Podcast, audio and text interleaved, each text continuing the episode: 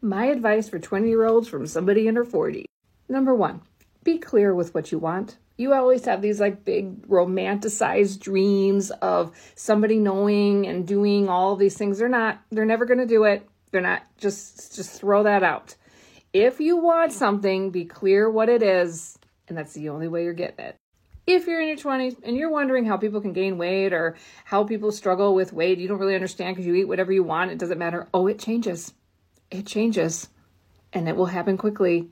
And literally, what you eat will literally land on your thigh or your ass. If you're 20, you're not even thinking about menopause. You barely know what it is. I'm in my 40s. I barely know what it is. Let me tell you, the things that women have to go through compared to men.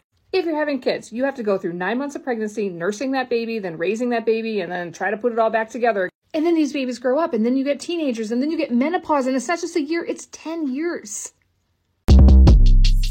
Short Cast Club